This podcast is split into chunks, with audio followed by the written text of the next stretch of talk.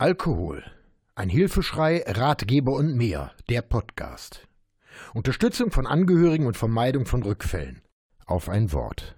Drei Süchte. Viele Menschen sind heute mehrfach abhängig. Dazu einige Anmerkungen. Laut einem neueren Gutachten hat Alkohol das höchste Suchtpotenzial. Nur Nikotin verzeichnet höhere Werte. So heißt es, dass 68 Prozent aller Menschen, die schon einmal eine Zigarette angefasst haben, später auch zu Rauchern und damit abhängig werden. Dies fand ein internationales Forschungsteam um Leitung Bridget Brand heraus.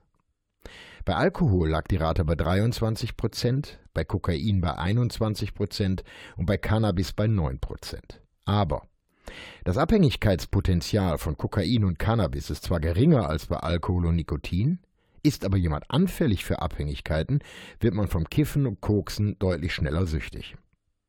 In der Studie findet sich auch ein Hinweis darauf, dass Menschen, die von Cannabis und Kokain abhängig sind, in den meisten Fällen vorher bereits von Nikotin und Alkohol abhängig waren.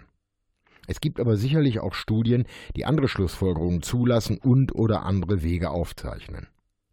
Grant und ihr Team vermuten, dass hier bestimmte Anpassungsprozesse im Hirn verantwortlich dafür zeichnen, dass Menschen empfänglicher für die Wirkung von illegalen Drogen sind, wenn die Hirnchemie schon von übermäßigem Alkoholgenuss und Nikotin geprägt sind. Den stärksten Einfluss darauf, dass Menschen überhaupt eine Abhängigkeit entwickeln, geht den Ergebnissen zufolge von psychischen Problemen aus. Depressionen, Angststörungen und Persönlichkeitsstörungen stehen demnach eng in Zusammenhang mit der Abhängigkeitsentwicklung. Hier möchte ich auch meine These der genetischen Veranlagung bei der Entstehung von Sucht erwähnen. Tiefer möchte ich heute in diese Materie jetzt nicht einsteigen. Ich habe vor einigen Tagen Adriane, der Name wurde natürlich geändert, kennengelernt.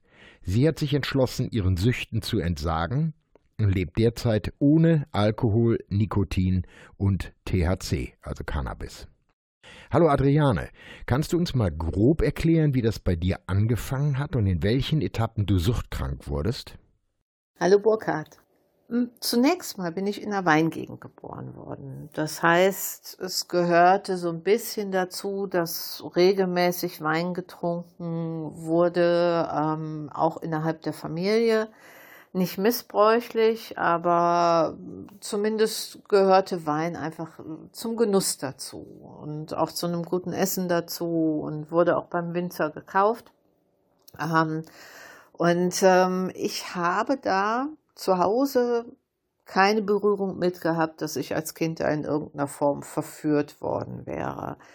Ähm, das ist gekommen mit, mit der Pubertät, also im Teenageralter, die etwas älteren Jugendlichen, die dann natürlich auch die coolen waren. Ähm, und ich wollte schon irgendwie gerne dazugehören und ähm, also keine bewusste Entscheidung zum Konsum. Das war keine bewusste Entscheidung, aber es hat sich einfach so ergeben, dass man dann mal eine Zigarette mitgeraucht hat und ähm, auch mal Alkohol getrunken hat und auch mal mitgekifft hat. Hat sich aber mangels Taschengeld nicht, nicht manifestiert. Also ich bin, ähm, das hat eine ganze Weile gedauert, bis ich angefangen habe, regelmäßig zu konsumieren. Da war ich dann Anfang 20. Ähm, bis dahin habe ich ja sehr unregelmäßig konsumiert, aber auch dann war es ein Prozess. Also es war jetzt nicht irgendwo, ich kann es nicht an Etappen festmachen. Ich kann halt sagen, mit Anfang 20 habe ich angefangen regelmäßig zu trinken, habe dann aber auch immer, wenn es mehr wurde, ähm, die Reißleine gezogen. Also eine Flasche Wein war für mich das Maß, was natürlich auch viel zu viel ist, aber trotzdem war es ein, ein gewisses Maß. Und wenn eine Flasche Wein mir für einen Abend gefühlt nicht mehr gereicht hat, dann habe ich irgendwo eine Notbremse gezogen und versucht, mich wieder zu disziplinieren und mir Unterstützung dabei zu suchen. Wie ging es dann weiter? War dir bewusst, was mit dir passiert? ja, Burkhard, da kommt die Reißleine ins Spiel. Ähm, die hat mir sehr lange das Gefühl vermittelt, dass ich ja, ein bisschen viel trinke, aber nicht, nicht wirklich im kritischen Bereich bin, denn Job, und Sport und Familie und Freunde, das hat ja alles funktioniert. Ähm, das ist über Jahrzehnte gut gegangen. Ich habe mich dann immer wieder diszipliniert. Dann habe ich halt mal ein bisschen mehr Sport gemacht oder tatsächlich auch eine Suchtberatung aufgesucht, weil natürlich wusste ich ja irgendwie, dass das nicht, dass da was nicht stimmt. Also das war mir schon klar. Ähm, aber ich habe immer auch von mir, glaube ich, dieses funktionierende Leben aufrechterhalten, um da nicht hinsehen zu müssen, denn am Ende stand natürlich immer dieses große, ich darf da nie wieder Alkohol trinken, wenn ich jetzt für mich akzeptiere, dass ich suchtkrank bin. Und ähm, da wollte ich lange nicht hinsehen. Wenn ich das jetzt richtig verstehe, dann begleitet dich die Sucht schon lange Zeit. Ist dir bewusst gewesen, wann es genau angefangen hat? Der erste Auslöser, mir Gedanken darüber zu machen, ob ich ein Problem habe, war ein Plakat auf einem Kneipenklo. Und ich habe dann mit meiner Freundin darüber gesprochen und habe gesagt, Mensch, da hängt dieses Plakat. Ich mache mir ja doch Sorgen, ob das nicht bei mir auch schon ein Problem ist mit dem Alkohol. Und die hat mich einfach ausgelacht. Die hat gesagt, du, du hast doch kein Problem. Bei dir läuft doch immer alles rund. Und zum einen habe ich mich nicht ernst genommen gefühlt. Das hat mich ein bisschen gekränkt, aber ich wusste, sie meint es nicht böse, sondern letztendlich eher als so eine Art fragwürdiges Kompliment.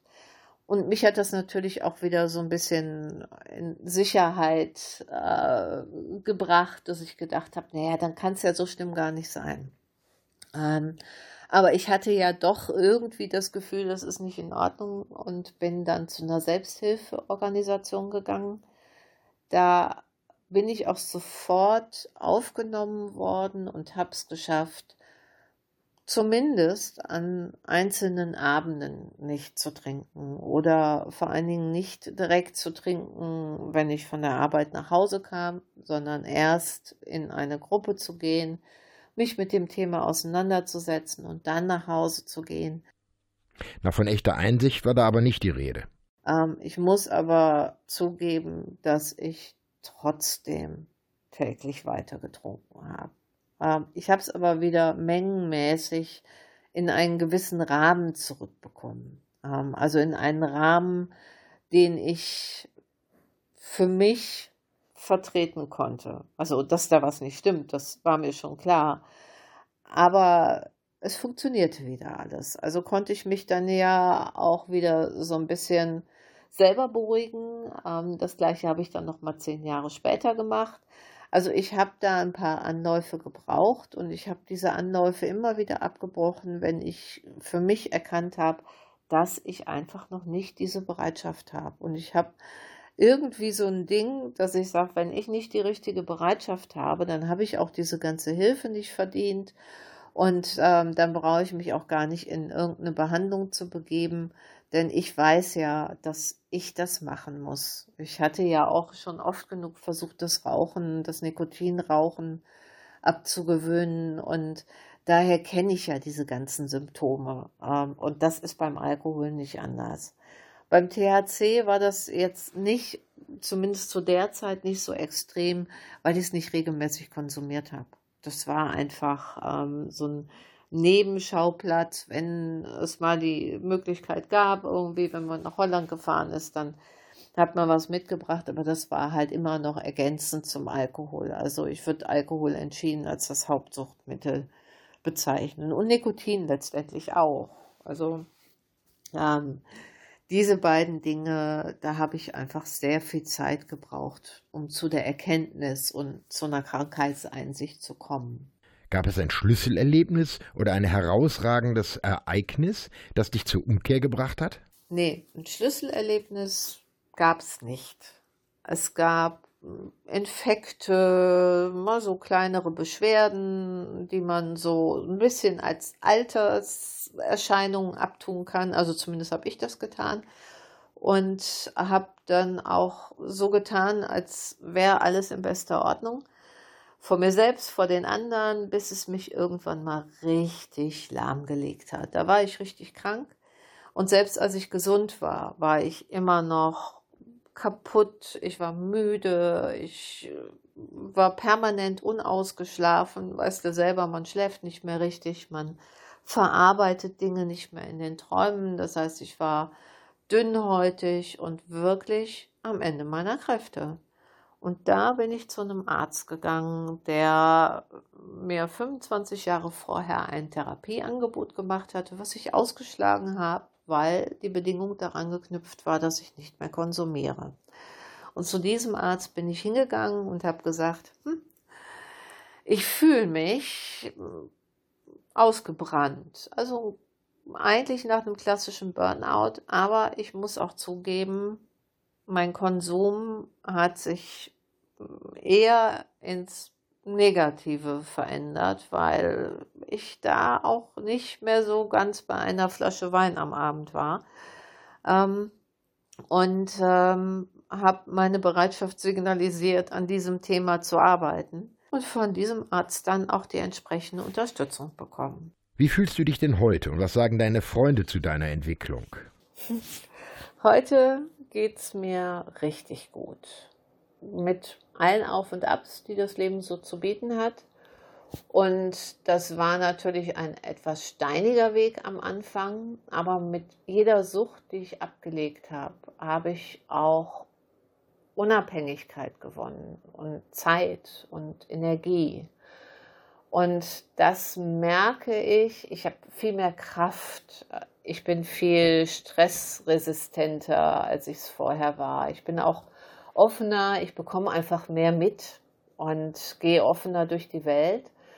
Und dadurch hat sich mein Verhältnis auch zur Außenwelt verändert. Und das ist die Reaktion vom, vom Umfeld.